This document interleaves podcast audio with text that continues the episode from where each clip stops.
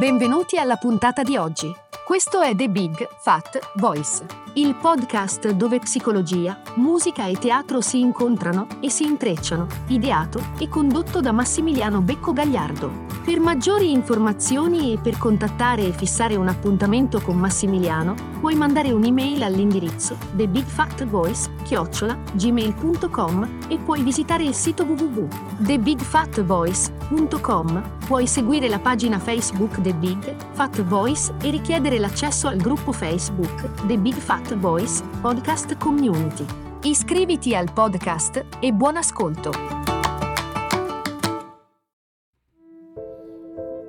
C'è una data, c'è una data che per chi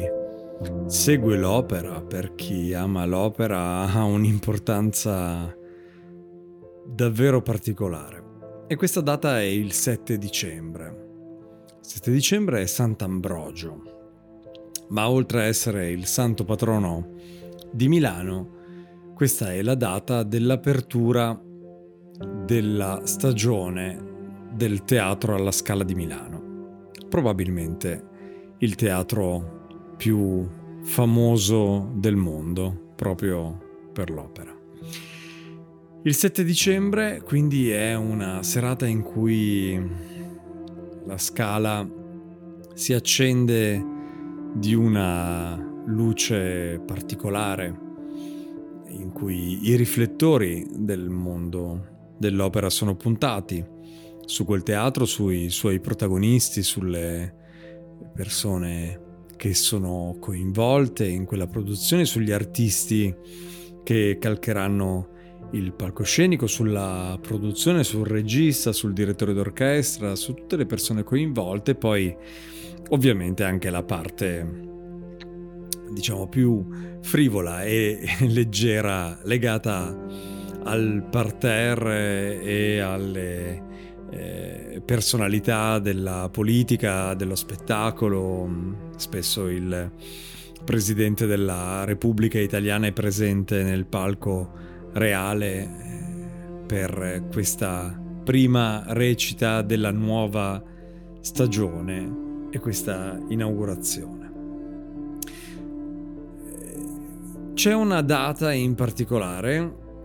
tra i vari 7 dicembre eh, che mi ha sempre colpito e che grazie a Dio è stata eh, fissata in una ripresa che la RAI ha fatto per una trasmissione in diretta della, eh, dell'inaugurazione di quell'anno. E quell'anno era il 1978. Io avevo 5 anni, ma questo non ha una grande importanza, anzi non ha proprio nessuna importanza. Era il 7 dicembre del 78 e la Scala allestiva come opera dell'inaugurazione il Simone Boccanegra di Giuseppe Verdi, diretto dal loro direttore musicale del teatro Claudio Abbado e nella produzione del grande Giorgio Streller. Io nella, nella mia carriera ho avuto la grande fortuna di lavorare con una serie di persone davvero eccezionali e di artisti di una profondità e un, allo stesso tempo una levatura fuori dal, dal comune e ritengo di essere stato molto molto molto fortunato. Una di queste fortune è di aver proprio potuto lavorare negli ultimi anni con eh, Giorgio Streller e in particolare nell'allestimento di un, eh, di un suo Don Giovanni eh, Streller in merito a questa prima, alla prima del 1978, fa un'introduzione, quindi prima dell'inizio delle prime note dell'opera, Streller in un palco della scala viene ripreso dalle telecamere, lui in un, in un elegante smoking che sembra perdere eh, il, il cotè di gala addosso a lui e, eh, lo, fa, lo, fa, quasi sembrare un, eh, un abbigliamento normale, elegante, formale,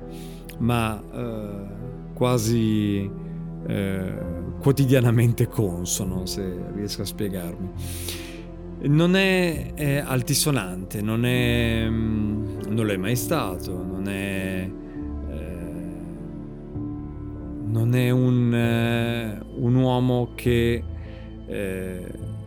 si approccia al pubblico dall'alto verso il basso, ma è qualcuno che è attento, molto attento a, alla dinamica che si crea all'interno del teatro. E in quegli otto minuti in cui parla al, al pubblico televisivo e al pubblico che lo ascolterà e che ascolterà e vedrà la rappresentazione, dice una serie di cose che mi hanno colpito tantissimi anni fa e che continuano a colpirmi ogni volta che li riascolto e quindi ho deciso oggi di di parlarne, di farne l'oggetto del, del podcast, perché la metafora che Giorgio Streller ci regala in quell'introduzione di quel Sant'Ambrogio eh, Meneghino del 1978 è una, una, piccola, una piccola grande perla profonda è una grande metafora del teatro e della vita. Eh, da concetti che sono a me molto cari, il pubblico è sempre pronto a recepire, il pubblico è nella sua semplicità, anche il pubblico non preparato, non il pubblico degli esperti, non i critici o non eh, i, eh, gli addetti ai lavori, ma il pubblico che ascolta con il cuore è assolutamente pronto a recepire il messaggio artistico che, che passa o il messaggio musicale che sta dentro quella partitura. Parla, riferendosi al, al Simon Boccanegra, di un ordinato disordine, come la vita aggiunge. Questo continuo scontro tra esseri umani che non fanno altro che vivere le loro vite. Dice, le differenze sono tra nobili e plebei, tra ricchi e poveri, esattamente come oggi. Ma questi scontri, questa eh, incapacità a volte di comunicare, si dipanano quando si dà spazio alla crescita a quella meravigliosa pianta che è la pietà. Perché dice anche l'amore è difficile, qui ci sono padri e figli che non si riconoscono più. Ed è una metafora che si ritrova anche oggi, anche oggi padri e figli fanno fatica a volte a riconoscersi ma a volte a ricoprire i loro stessi ruoli, a volte i ruoli si, si scambiano, a volte si confondono, a volte si mescolano. Ma insieme a tutto questo, insieme a questa pietas di cui parla Streller, Streller ci porta ad un elemento che è fondamentale per poter comprendere, ovvero l'ascolto. Cioè ascoltare semplicemente, con amore, con umiltà, cercando di fare, aggiunge come cerco di fare io il più possibile sulla scena, il meno possibile. Questo è un elemento che mi ha molto colpito perché nel suo Don Giovanni, la seconda parte del, eh, dello spettacolo, in particolar modo la seconda parte del secondo atto, che eh, nella versione insomma, di Vienna con eh, tutte le arie e le scene aggiunte per un buon numero di minuti, per molto tempo, è eh, veramente una sequela di eh, numeri chiusi, di arie, di personaggi, un personaggio che esprime il proprio stato d'animo, poi entra un altro personaggio che esprime il proprio stato d'animo, poi un altro ancora che esprime il proprio stato d'animo, Don Ottavio, Donna Elvira, Donn'Anna. E lui in questo eh, meccanismo, non comprendendo eh, proprio quella cosa che diceva lui, non comprendendo eh, una, una ragione più alta del dire ciò che c'era sul testo di Da Ponte e ciò che c'era nella musica di Mozart, creò questo sipario dietro il sipario, una specie di sipario di carta a scorrimento, da cui uscivano i vari personaggi che poi davanti a questo sipario cantavano la loro scena, per poi riprendere l'azione vera e propria nella, eh, nel momento in cui Don Giovanni e Leporello si trovano nel, nel cimitero e sentono parlare per la prima volta la statua del commendatore che Don Giovanni ha ucciso all'inizio del primo atto e poi decisamente la eh, spettacolarità della scena finale e del commendatore invitato a cena che si presenta a casa di Don Giovanni e poi si porterà Don Giovanni o farà sprofondare Don Giovanni negli, negli inferi. Questa umiltà che io leggevo, avevo letto in lui, mi aveva veramente molto, molto sorpreso, perché la capacità di un grande uomo, un grande uomo di teatro, di eh, ammettere che non serve a volte aggiungere eh, necessariamente qualcosa per mettere la propria firma, ma a volte bisogna avere la forza di stare fermi, ascoltare semplicemente. E con questo ascolto semplicemente lui aggiunge un'altra cosa e con questa poi vi lascio al, alla sua voce. E dice che il teatro è l'ultimo luogo di incontro umano, non deve essere un privilegio, deve essere un luogo accessibile a tutti, in cui tutti sono insieme e in cui tutti insieme ascoltano. E mai come in un momento in cui per quasi due anni i luoghi eh, dell'arte e in particolar modo i luoghi dello spettacolo dal vivo, i luoghi in cui lo spettacolo dal vivo prende vita e quindi esiste. Sono stati insomma bistrattati sicuramente da una situazione globale difficile per tutti, ma in particolar modo da una serie di decisioni eh, governative un po' più restrittive rispetto ad altri settori, comunque senza assolutamente scendere in nessun modo in una polemica il teatro ha sofferto grandissimamente in, in questo periodo di tempo. E eh, mi piaceva portare questo messaggio che viene dal 7 dicembre del 78 e che presenta un'opera. Parla anche dell'opera che gli spettatori avrebbero visto di lì a pochi minuti, ma parla di noi.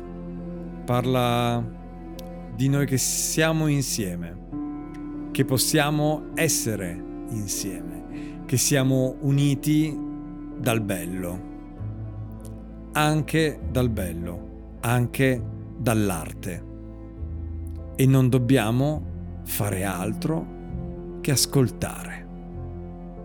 semplicemente. Ogni volta che mi succede di parlare del teatro, soprattutto di un fatto al quale ho partecipato direttamente, ogni volta che devo spiegare o introdurre qualcosa, provo una specie di senso di inutilità, perché sono convinto che il teatro, come del resto qualsiasi fatto d'arte, deve spiegarsi da solo, deve farsi capire da se stesso e basta. E anche perché sono sicuro che il pubblico da solo è sempre molto più pronto a capire e ad assentire di quello che tanti intellettuali credono con tutti i loro commenti a priori e a posteriori. Se perciò parlo oggi del Simon Boccanegra, lo faccio un po' come un prologo al suo prologo, più che altro rileggendo ad alta voce alcune riflessioni che mi sono servite a suo tempo per iniziare il mio lavoro su quest'opera di Verdi, su questa grande opera di Verdi, per molto tempo, per troppo tempo misconosciuta. Forse la prima cosa che mi ha aiutato a capire meglio questo misterioso Simon Boccanegra è stato il coraggio di accettarlo così com'è, cioè appunto come una cosa piena di mistero. Accettare cioè tutte le imprecisioni del racconto l'incredibile del racconto, accettare la sua nebulosità prospettica, accettare anche l'incredibile del racconto, azione e storia e politica e vita che ne costituiscono la trama, una trama per certi aspetti forse non raccontabile, anche se è necessario almeno questa sera segnare alcuni punti di riferimento all'azione, ma saranno soltanto punti di riferimento, perché il Simon Boccanegra è un grande, complicato, artisticamente ordinato disordine, come la vita, insomma, in cui risalta il movimento oscuro della storia, in cui le parti, i partiti o le fazioni si muovono, si contrastano, si dividono, si riuniscono per poi dividersi ancora, non in una dialettica semplicistica, ma in un continuo scontro complesso e quasi inafferrabile, e in cui esseri umani vivono le loro avventure sia come parti della storia di tutti, ma anche come attori della loro vita privata. Ecco, il pubblico e il privato, mescolati insieme strettamente, la storia da una parte e l'uomo solo dall'altra, sono questi, secondo me, i veri protagonisti con tutte le loro contraddizioni e le loro incertezze del Simon Boccanegra. Sono nobili e plebei, ricchi e poveri, ieri come oggi, che si contrastano in una Genova che è una città vera, ma è anche una città d'opera. E nel medesimo tempo potrebbe essere anche una specie di palcoscenico ideale della storia di tutti i tempi. Su questo palcoscenico il potere appare al tempo stesso come un punto da raggiungere, ma anche come un prezzo altissimo da pagare. C'è un plebeo, per esempio, innalzato quasi contro il suo volere ad una carica suprema che vive tutte le contraddizioni del potere e che soccombe nel gestire questo pesante potere che quasi si simbolizza per lui nel grande manto regale che l'avvolge e che gli abbandona, che gli getta via alla fine prima di morire quasi per ritrovare se stesso. C'è l'odio, c'è molto odio in quest'opera, come c'è molto amore. C'è un odio antico, un odio duro, un odio fanatico, quello che divide le famiglie, che divide le fazioni, che divide gli uomini e che separa senza speranza due uomini giovani e poi vecchi prima che tra di loro riesca a nascere quella meravigliosa pianta che è la pietà, ma nasce quando è troppo tardi. E anche l'amore qui riesce difficile, persino l'amore paterno e filiale, perché i padri e i figli e le figlie non si riconoscono più, non sanno più riconoscersi e quando si riconoscono si ritrovano, ormai il loro tempo è passato. C'è anche il faticoso tentativo di dare una vita scenica e plastica ad una democrazia, c'è l'aspirazione vivissima ad una unità nazionale, fu questo, lo sappiamo, un grande sogno di Verdi. E nel Simone c'è la sete e l'orgoglio del potere, ma anche la grande stanchezza e il grande senso di inutilità del potere, la ricerca di una giustizia e quindi anche l'inevitabile incontro con l'ingiustizia. C'è l'amore e c'è la pena. Insomma, in quest'opera balenante, quasi alla rinfusa, mi sembra che sono racchiuse molte cose della vita che possono parlare ancora a noi uomini d'oggi, perché i caratteri dell'avventura umana nel fondo non mutano, sono di ieri e di sempre. E poi, al di là di questa storia teatrale, al di là cioè del libretto, c'è qualche cosa che rileva ogni incertezza, che dà contorno e carne ad ogni schema nello slancio impetuoso dell'ispirazione del cuore. E questo qualcosa è la musica. La musica di un Verdi qui quanto mai grande e quanto mai complesso complesso ma non complicato. I grandi agiscono sempre per rendere più limpidi e comprensibili i fatti che sono più oscuri, sono soltanto i piccoli che intorbidano e complicano le cose. E qui Verdi, con la massima perentorietà e con la massima semplicità, risolve in musica qualsiasi perplessità, qualsiasi cedimento della parola. Qui Verdi innalza veramente con la musica la storia e i piccoli e i grandi uomini che la fanno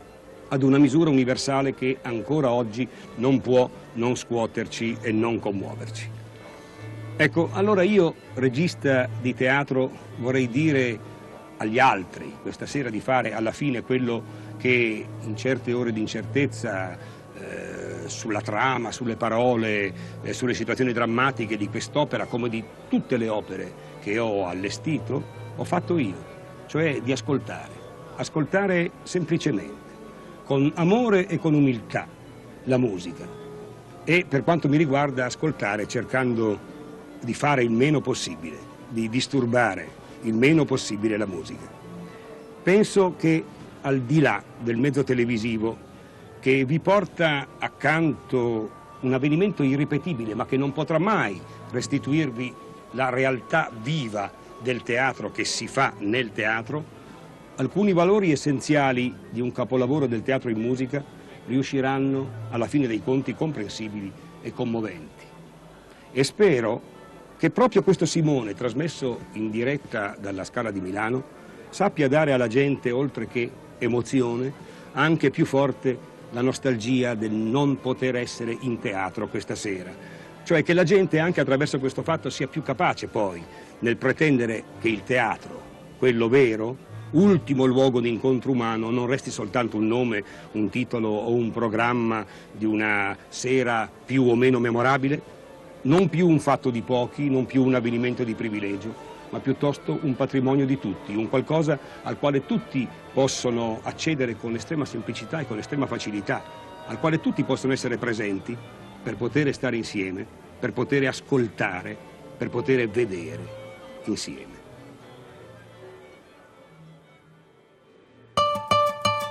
Hai ascoltato The Big Fat Voice, il podcast dove psicologia, musica e teatro si incontrano e si intrecciano, ideato e condotto da Massimiliano Becco Gagliardo. Per maggiori informazioni e per contattare e fissare un appuntamento con Massimiliano, puoi mandare un'email all'indirizzo thebigfatvoice@gmail.com e puoi visitare il sito www.thebigfatvoice.com. Puoi seguire la pagina Facebook The Big Fat Voice e richiedere l'accesso al gruppo Facebook The Big Fat Voice Podcast Community. Iscriviti al podcast. Grazie per l'ascolto e arrivederci alla prossima puntata.